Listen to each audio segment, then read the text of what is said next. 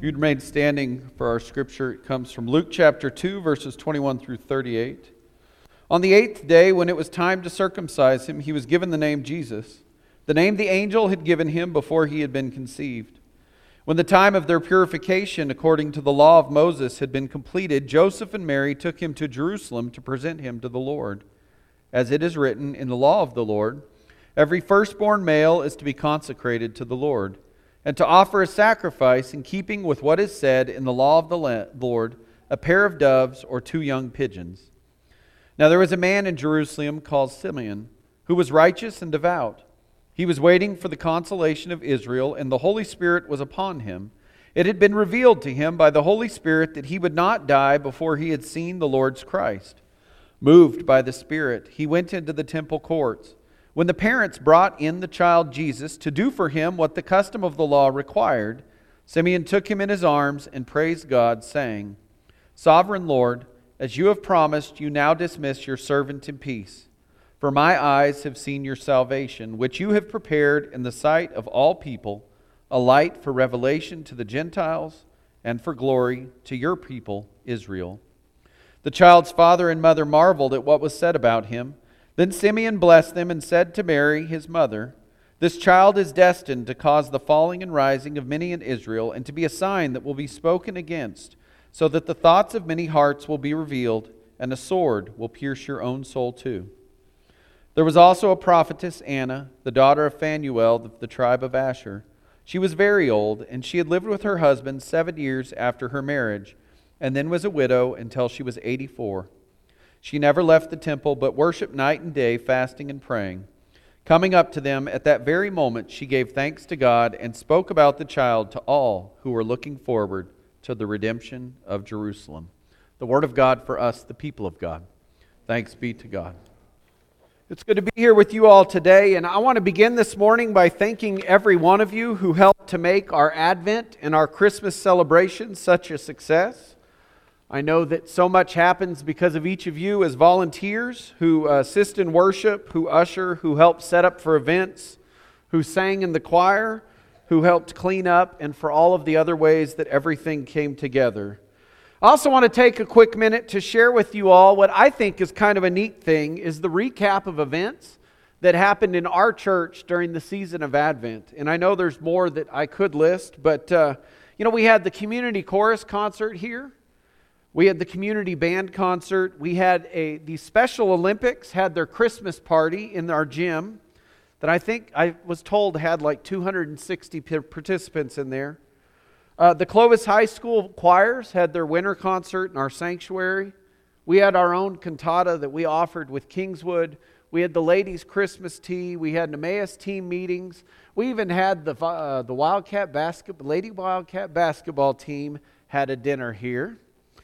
Um, and then we did all of that, as well as regular worship, as well as choir rehearsals, as well as all of the other things that happen. And so I just think it's a privilege for us as a church and as a congregation to be able to host so many of these community events, especially in this time of year, in Christmas in Advent, when everything that we're doing, even when the culture does not intend to do it, we're pointing our eyes towards Jesus and towards the gift that He offers us. And so that's just a really cool thing. I also want to thank all of you who made a contribution toward our Christmas Eve offering to date. I think it's a little over $5,000 that we've received to support the Haiti Water Project and then Parkview Elementary School. And I think both of these projects are worthwhile ways for our church to be in ministry with others and for others. Both is in the way that we work to, to help provide life changing water to those who do not have access to it, while also supporting the staff and the students of one of our own schools in our own community. I know I've shared with you many times, but one of the highlights of, of being in ministry at this church for me is the opportunity to represent you at Parkview. Uh, to be able to go and deliver food baskets. This last year, I didn't tell you all this, but as I was living the, the Thanksgiving basket foods, uh, the coordinator of the school brought out, she had about 12 fifth graders you know, and so they unloaded the suburban and stuff. It was the easiest day I've had in all the years I've done it. And the neatest part is, you know, is the whole time they're talking to me. And so I was just able to kind of say, you know, well, yeah, this is from the church. And of course, they knew that, but just being able to talk with them about that and just being able to kind of offer just a little more than just the food baskets, I think is a great opportunity. And so I want to thank you all for your support of Parkview. And I think our uh, support of the Haiti Water Project, you know, this is a kind of project that I love. I love the projects that you and I are able to contribute and help to participate to both provide something that fulfills a need for someone else, but then also it enables and equips people to have employment that need it in those same areas.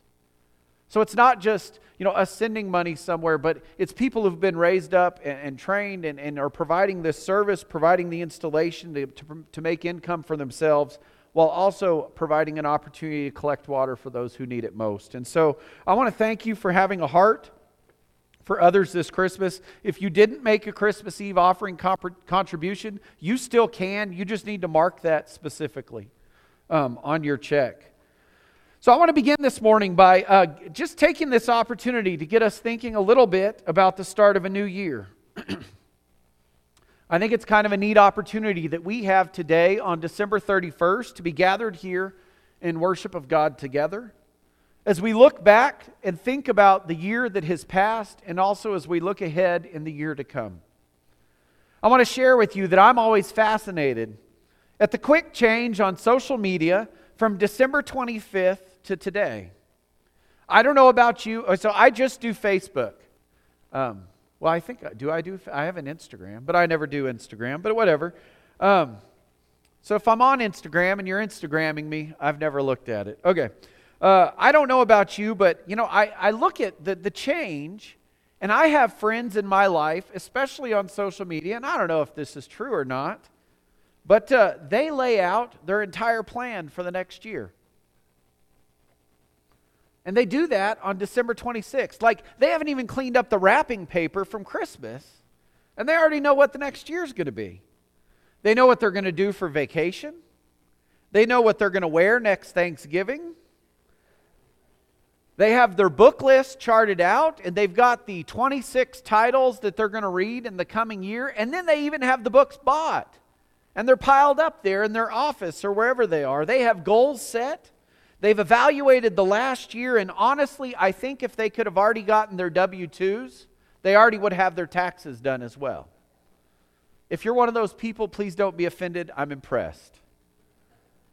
If you're one of the, uh, you know, and, and I'm a little different, and maybe that's what most of us are, are more like, but I'm happy for today. I look forward for tomorrow, and I consider myself fortunate in the turning of the year when am I typing if I, if I get the year right the first time I do it. Um, I may have some things planned, and I do, but usually for me, it's on a rough layout with a tablet where I have dates charted out and I kind of have things projected, especially in terms of work and in terms of sermons and preaching and stuff like that. Um, but I couldn't lay it all out for you with the thoroughness that some are able to do. And so that gets me thinking about our scripture reading this morning that comes to us from the Gospel of Luke, chapter 2, and it tells us of a man and it tells us of a woman who both arose each day with the hope and plan that today would be the day. They got up every day hoping that today would be the day that they would be able to see the Messiah. Their names were Simeon and Anna. We often list them together like we do Mary and Joseph and Elizabeth and Zechariah. They weren't married, they're separate people. But they're two individuals who made it their goal and who believed and who had been told by God that they would see the Messiah before they died. And so, in our scripture today, I want us to take a little time to think about Simeon's story, his part of the story, to see how we receive that. I think we need to begin with the Gospel of Luke, chapter 2, and we need to think about this day that Mary and Joseph appear in the temple with Jesus, I want to stress that this is an ordinary day. It's not a day that, that uh, anything remarkable or unusual is supposed to happen. Luke describes to us what I believe is a normal day, a bustling day as, uh, as pilgrims and priests approach the temple to go about their worship. I think it was a normal day and that it was noisy as the lambs and the goats and the heifers and whatever else it was, the birds that were offered as sacrifice made their different sounds.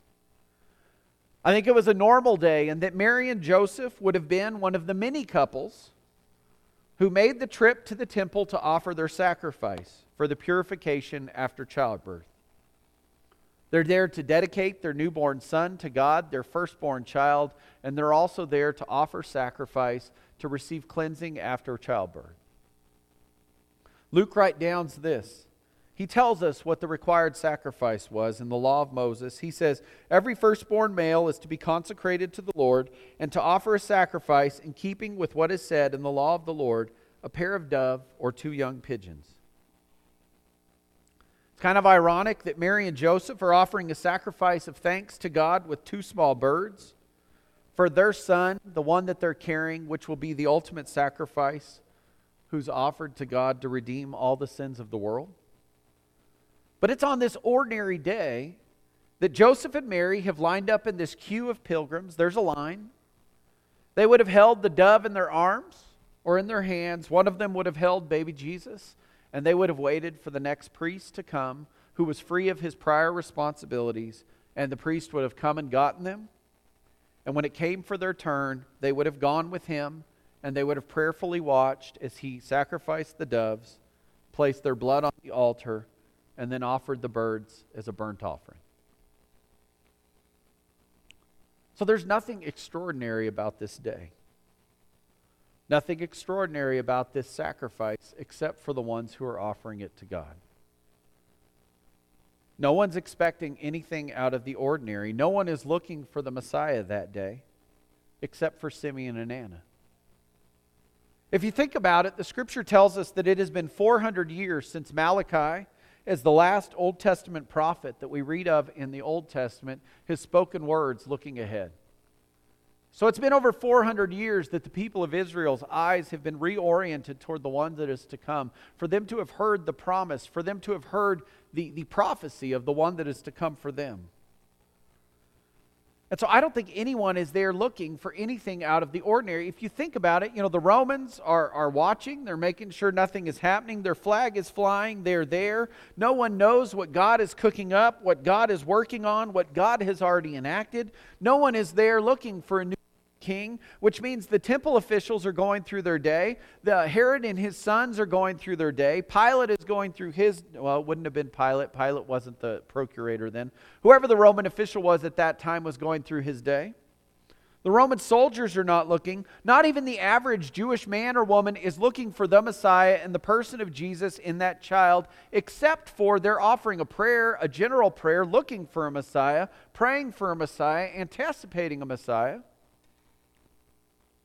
And so no one knew that when this young couple came into the temple with a baby in their arms was the one that was, was were the ones that they were all looking for. The only ones that knew, if you think about it, are Joseph, are Mary, are the shepherds, and the Magi, depending on the timeline. But of all the people in the temple that day, there were two people who were looking. No one else was looking except for Simeon and an older widow named Anna. Both had clung to the hope spelled out by the prophets. Both were waiting for the Messiah, and while so many missed the signs, while so many missed the shepherd's message, while so many missed even the journey of the Magi, Simeon and Anna, they continued to wait, and both of them continued to believe. Now, do we know if they'd heard of the shepherd's message? This, Luke doesn't tell us that which makes me think that probably not. I don't think they'd heard of what had happened in Bethlehem. But I do know from what the scripture tells us as they had both come to the temple each and every day, faithfully waiting for what God was going to present to them. Luke doesn't give us much more about them. We know that Anna's been a widow for much of her life. We know that Simeon is an older man who was righteous and devout, waiting for the consolation of Israel. We don't know his family. We don't know his town. We don't know what his occupation was. But what we do know is his heart. Because he was faithful and because he was a faithful follower of God who looked ahead. He believed that God was going to work to save his people, and he knew that the Messiah was going to come, not through the heralds that announced the king, but he knew that the Messiah would come through the whisper of the Holy Spirit. And so he kept his ear attuned to what God was saying to him, so that if the Holy Spirit spoke, he would be ready and he would be receptive. And so every day he comes to the temple. And I think every day, as I picture in my mind, if you look at a line of people and think about that, I think every day his eyes slowly went down that line, looking at young couples, looking at those who are waiting to offer their sacrifice. And his eyes likely paused over each couple holding a newborn child in their arms, only to move on down the line to the next. But see, here's where this ordinary day in the temple becomes different. Because as Simeon's eyes pan the line like they had done so many days before, his eyes come to rest on a young couple holding a baby. and something is different. The Holy Spirit confirms to him that Jesus is the one. This is the Son of God. Luke doesn't tell us how Simeon knows, he just knows. Luke doesn't tell us what kind of, of holy prompt he received.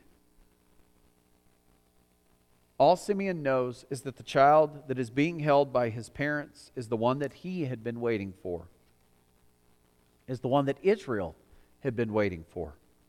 It was the Messiah, it is the Redeemer, it is the Christ. Can you imagine his joy as he opens as God opens his eyes to the truth that is before him? And as Simeon takes the infant Jesus into his arms, he carries the one who will carry all of his people from sin to our salvation offered to us by God. This is the one. This is the one he's waiting for. This is the one that's been anticipated. And so, as he holds the child, Simeon blesses the child and thanks God for the fulfillment of what has happened. He's waited. And God has granted his prayer, and so he prays, Sovereign Lord, as you have promised, you may now dismiss your servant in peace. For my eyes have seen your salvation, which you have prepared in the sight of all nations, a light for revelation to the Gentiles and the glory of your people, Israel. You know, in his arms is not just a child, in his arms is salvation. Jesus' salvation. Salvation for Simeon, salvation for Mary and Joseph, salvation for all people, salvation for the Jews, salvation for the Gentiles, salvation for every tribe, every tongue, every nation. Salvation for all of us who look to Him and who choose to believe. If you think about it, in Simeon's arms is the fulfillment of God's promise 2,000 years before in Genesis 12. The promise when God went to a man named Abram and then named him Abraham. And he invited him to look up at the stars, and he told him that if you are faithful and make this covenant with me, I will bless you, and your descendants will be a blessing for all people. Jesus is the one that fulfills that first covenant that we read of in Genesis 12. Jesus is the one that the prophets have pointed to. He's the root of Jesse's stump. He's the line of David. He's born in Bethlehem. He's of, born of a virgin. He's the Passover lamb. He's the final sacrifice for sin. He's a suffering servant, and he's a conquering king. He's Emmanuel. And he's the fulfillment of all prophecies, who's now being held in Simeon's arms and Simeon is ready to die. God has fulfilled the promise to him that he would see the Redeemer of all of Israel. Simeon is now ready to face his own death because he has seen the one who would conquer death for all time. So, what can we learn from him? I think we can look to Simeon and we can see how important it is for us to persevere when it comes to our worship, when it comes to our study, when it comes to our service, when it comes to our faith. when it comes to being faithful to God in an age and in a time where there's a lot of cynicism, there's a lot of questioning, and there's just disbelief. I have to think that even as Simeon became a fixture in the temple, people saw him. And as they found out why he was there every day, I have to wonder if they scoffed and said, There's that man again. Because they weren't looking, they weren't anticipating and they weren't listening to what God was saying. We can be more like Simeon, not just in our worship, but by doing more and expecting to see God, expecting to experience God, expecting to meet God.